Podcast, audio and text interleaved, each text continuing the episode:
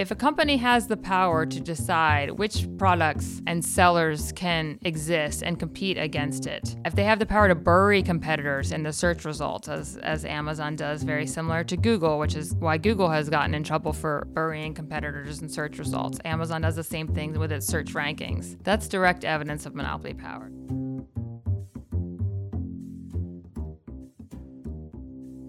Hi, I'm Daphne Howland. And I'm Ben Unglesbee. We're senior reporters with Retail Dive, and this is our podcast where we break down the biggest industry news and trends and talk about some of the things that don't always make it into our stories. This is The Backroom. But first, a word from our sponsor. Today's savviest merchants have figured out how to improve conversion rates by over 50% and average order value by up to 20%. What's their secret? Splitit, a completely different way to think about buy now, pay later. Check out splitit.com forward slash backroom to see how Splitit can help transform your e commerce business.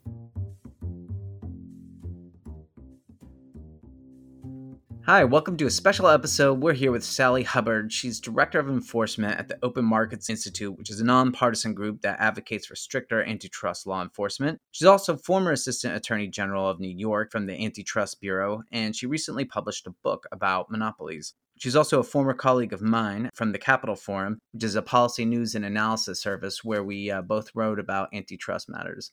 Sally, you've been pretty busy since you and I worked together. I sure have. Great to be here and talk to you today. Well, in your book, you know, you take great pains to sort of spell out for people like why antitrust matters to their own life. And by ordinary people, I mean people who are not antitrust lawyers our audience, you know, it's a lot of retail executives, mid-level managers in categories from like home goods, apparel, general merchandise, all across the spectrum. And they might be in marketing, business development, finance, whatever. For people, you know, who are just business people and not necessarily lawyers, not necessarily focused on or even thinking about things like competition policy. And in retail specifically, you know, why should they be paying attention to some of the discussions going on right now about specific companies and you know antitrust generally why does it matter or why should they be paying attention to it in your mind?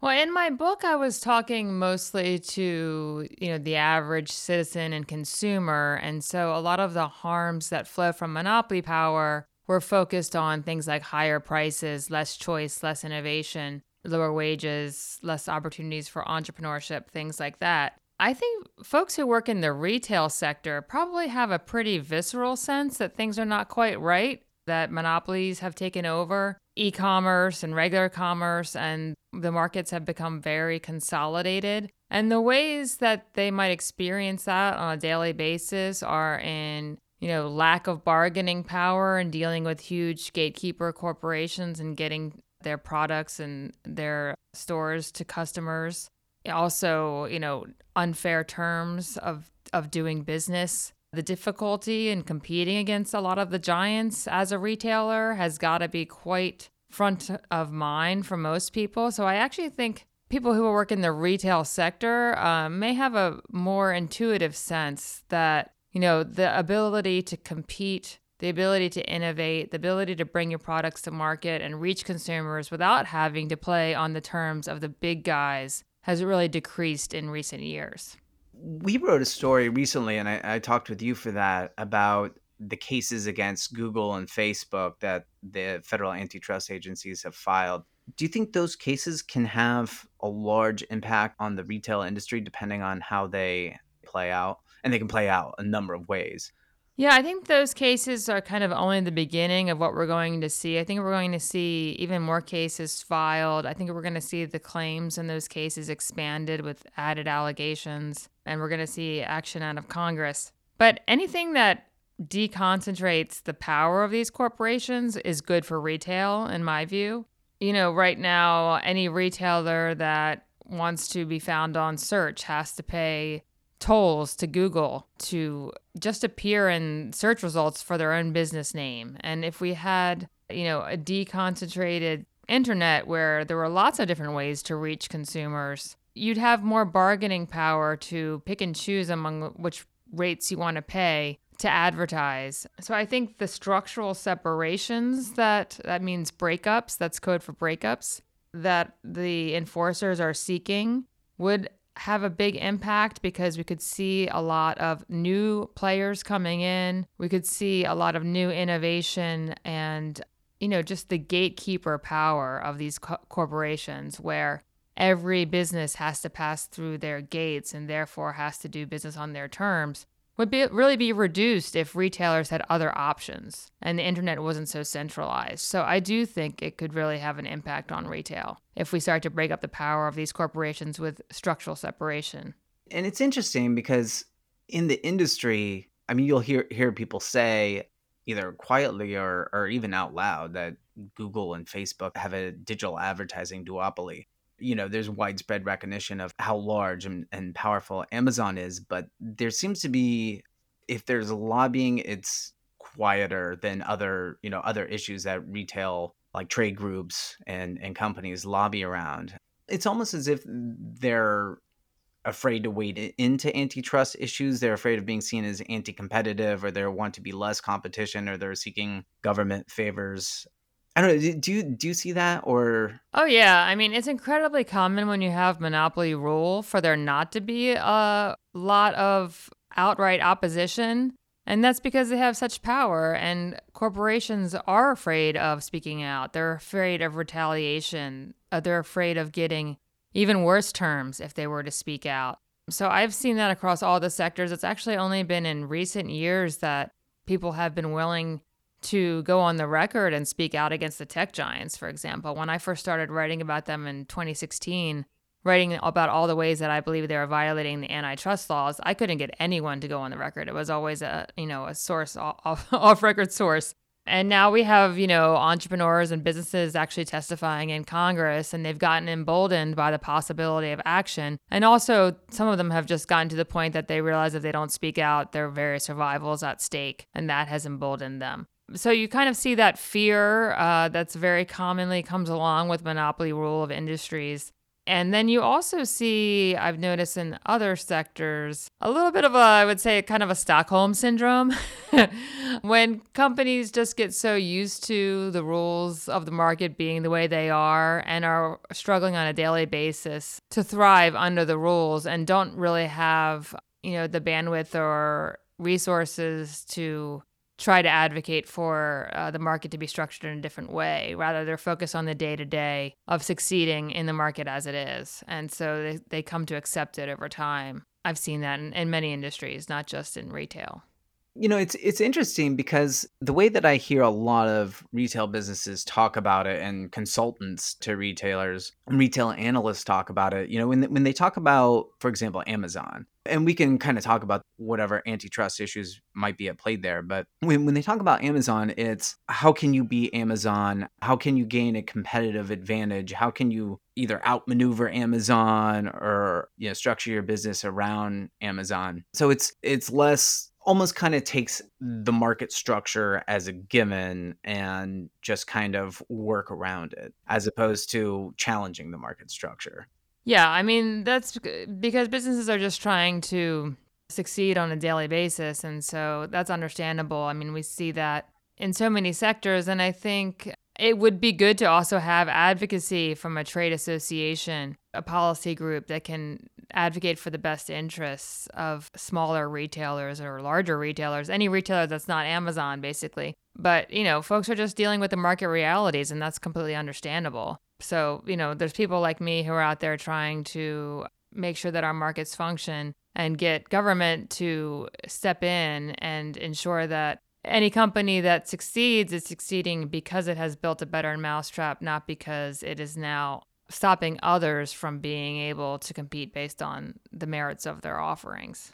Amazon is a, is an interesting case in in retail too because the argument that Amazon makes and other analysts and lawyers make is Amazon is kind of competing against all of retail. And sometimes they even they'll even talk about Amazon sales as a share of all retail sales because Amazon does compete in like nearly every category. That's its whole thing is it's it's the everything store. And in any given category with, with a few exceptions like books, they have very little relatively little market share if you're talking about comparing even including e-commerce and store sales. You know more and more the line between even if you talk about amazon's e-commerce market share the lines between digital sales and physical sales are blending even among traditional retailers. So it's getting hard to kind of say what the market is.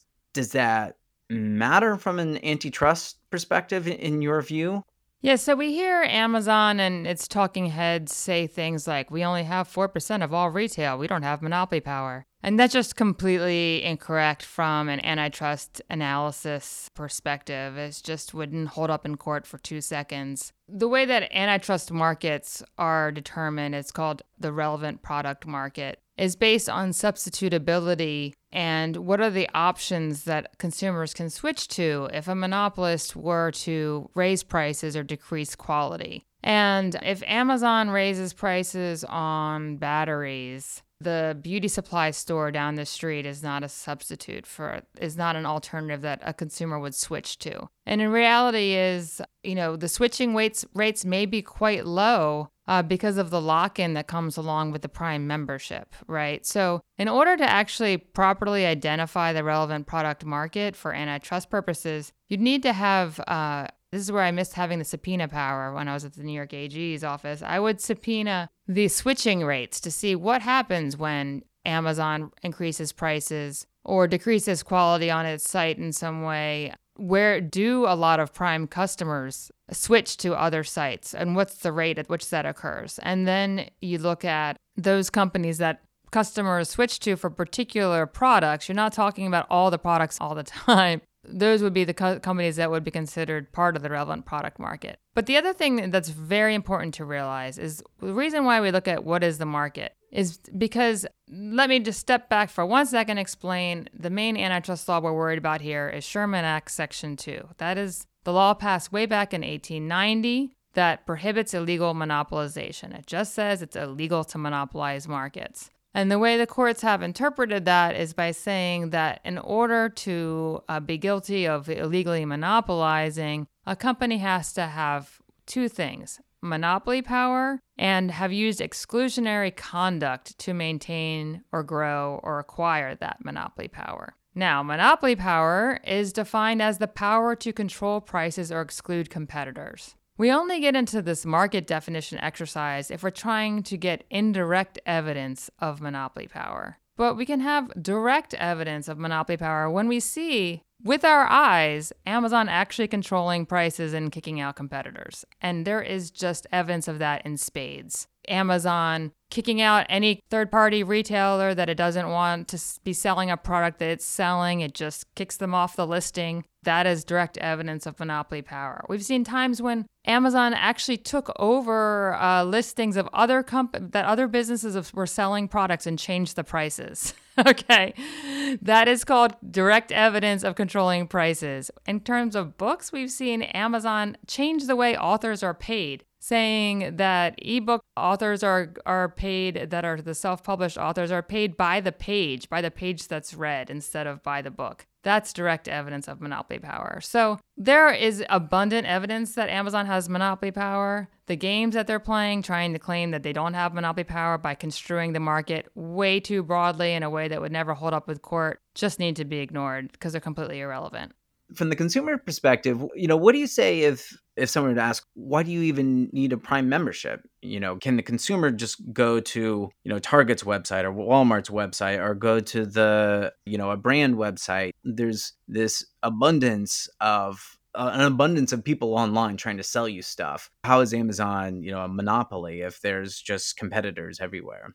Yeah, so I mean, it has to do with the power, like I said, the power to control prices, and and and to have monopoly power doesn't mean you have zero competitors. That's kind of a public idea. Uh, maybe it comes from the Monopoly game, but actually, um, you know, it doesn't mean you have zero competitors. Courts, even when they do the indirect method of finding monopoly power using that market definition exercise, you know, 70% or higher is regularly considered uh, presumptively monopoly power. But like I said, if you have direct evidence, if, if a company has the power to decide which products and sellers can exist and compete against it, if they have the power to bury competitors in the search results, as, as Amazon does, very similar to Google, which is why Google has gotten in trouble for burying competitors in search results. Amazon does the same thing with its search rankings. That's direct evidence of monopoly power. So the fact that there are a couple other options out there doesn't mean that there's not monopoly power. And the other important thing to remember is the reason why I personally advocate for antitrust enforcement against Amazon is because of illegal conduct. It's not just that it's big and uh, has built a better mousetrap. It's that it actually enters into all kinds of exclusionary agreements where it tells in the past, it told sellers and brands that they couldn't offer a lower price on a different website. Okay. That's not competing based on merits. That's using your muscle to exclude competition by not allowing there to be price competition. All kinds of exclusionary agreements, all kinds of self preferencing that count as exclusionary conduct under the Sherman Act because what it is, is it's not competing for an Amazon product versus a different seller's product, not competing based on which product is the best, but rather Amazon leveraging its power as the platform, as the gatekeeper, to put a huge thumb on the scale in favor of itself. That's what I have a problem with, not the fact that it's a big company that has built a fast delivery network. It's interesting how Amazon has shaped the conversation too, because these days we, and when I say we, I, I mean the business press and the financial press and the industry more broadly, we kind of talk about legacy retailers as as underdogs because Amazon has grown so quickly and has uh, scooped up a lot of their business. You know, at the, at the same time, a lot of these same chain stores 20 or 30 years ago people criticized for knocking small retailers out of the market. And your organization open markets put out some research about concentration in, in some retail categories. I think among them was home improvement craft stores pet stores have people just kind of moved on? I, I, I mean, are are again, is there enough competition online that concentration in in certain retail categories doesn't have the same legal weight or the same market impact, or is it still a problem in your mind? I mean, I think it depends on what which category. I mean, some of these categories are less like home improvement. I I believe is less popular online. You know, people still need to have good price competition when your options are say Home Depot and Lowe's, and the prices are the same at the two, or the service and the quality is the same. It's still not giving folks a lot of options, and it is kind of sad. You know, I remember I'm old enough to remember the movie with Meg Ryan, and it was all about Borders destroying the local bookstore store. and then, and then people got nostalgic for borders when I know. Then we became nostalgic for borders. And I was thinking about how actually the destruction of the small local business and replacing it with the big box retailers, many of which were run by private equity and were ended up being um, having a lot of their resources extracted by the private equity business model so that the level of service became so poor, really set up the conditions for Amazon to take over because when you went to a small retailer and you had good quality service, good customer service, good knowledge from the person who was selling you the items, and you also had a sense of community with your local store, there was a lot of value there. But once you get to a big box situation where you don't get any kind of decent level of and I'm not saying all of them are like this but certainly some of them where the quality of the customer service is so poor there's nothing really to lose in switching to online. When you know when you've had no customer service you get no customer service online either but now you're used to that and you're not giving anything up. I think we still do need to worry about the online the retail concentration in the brick and mortar setting for goods that are primarily sold at a brick and mortar setting. I am personally a bit less worried for the goods that have gone online, and I primarily am concerned about Amazon dictating the rules of the road for all retail. There was one interesting story that I'm not sure you caught or if we've talked about before, where um, when companies were low on inventory uh, when COVID hit, and there were certain products that were in high demand, and there was also slowdowns at factories. There was an, a report that said that many brands did not send their products to other brick and mortar retailers or even other online retailers. They gave all of their inventory first to Amazon because they couldn't afford to be penalized by the Amazon algorithm, which penalizes brands when they don't have a sufficient inventory and could then throw them off in the search rankings due to the tremendous volume of sales that Amazon accounts for. So that's an interesting, that's not a violation of the antitrust laws, but that's just an interesting way in which the muscle of Amazon ends up making it harder for other retailers to compete because every, you know, consumer product company is catering first and foremost to Amazon. Yeah. Just broadly, if you had to sort of pick an issue across the retail industry that you think is would have sort of the most impact to change or, or you think is the most pressing, what do you think is, you know, the topmost for retail that you would like to see addressed?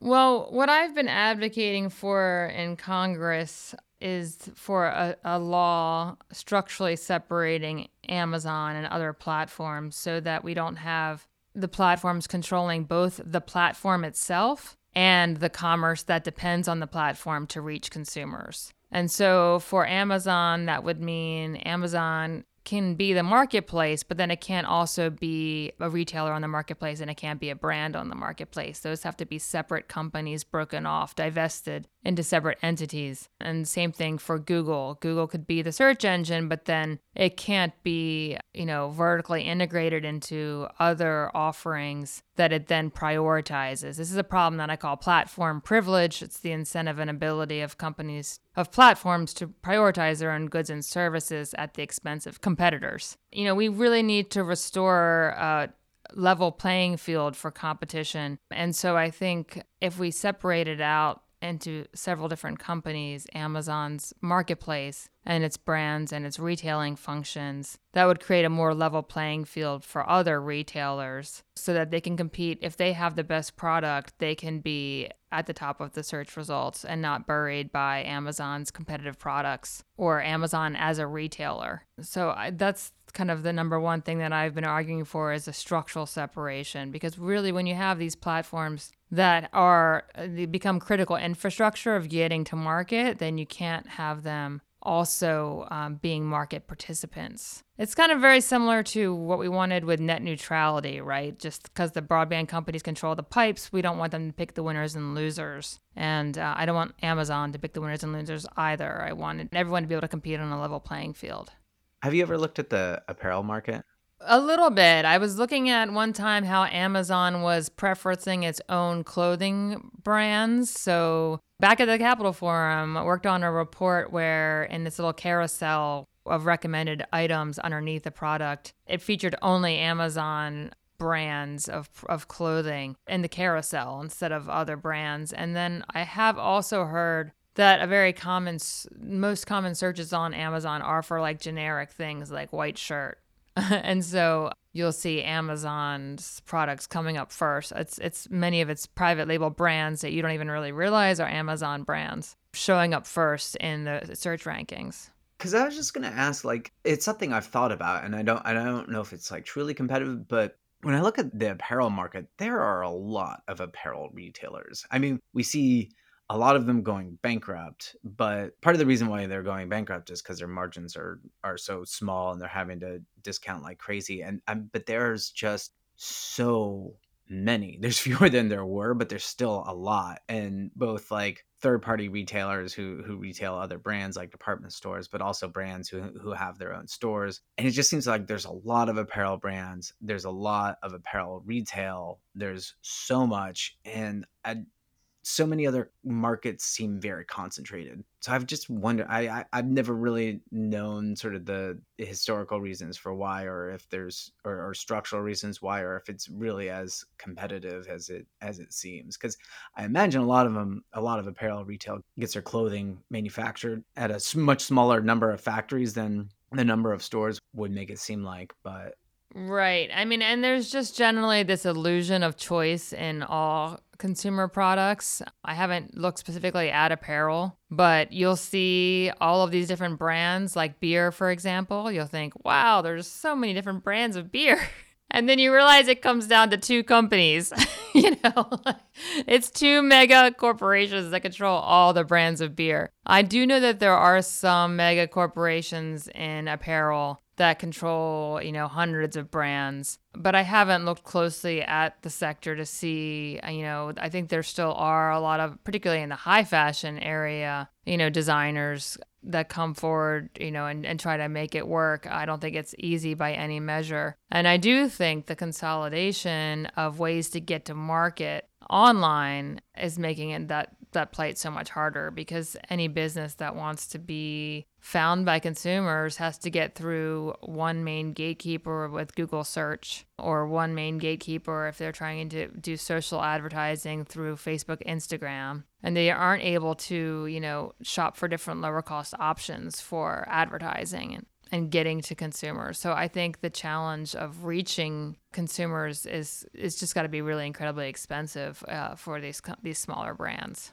Well, and and it could also I, this just occurred to me while you're talking. It could also be at least to explain the number of brands. It could be a quirk of fashion. It's an area where people like to wear things that are different or new and you know designer based and where where individual designers have have a lot of sway maybe that just kind of generates diversity i saw somewhere someone did a study of the overseas factories where a lot of different goods come from and you can see you know a single factory in China or Vietnam, for example, sourcing dozens of different brands. Which is not to say that the clothing isn't designed differently it is different and it's being sold by different companies but right i mean this is what's happening across all the sectors of our economy unfortunately these really highly consolidated supply chains. And actually president biden ordered, ordered a study into the consolidation of supply chains for critical supplies because we saw it with the covid crisis. You know we couldn't get enough swabs. How can we not get enough swabs? These are like sticks with cotton on the end of it. How can we not get enough swabs?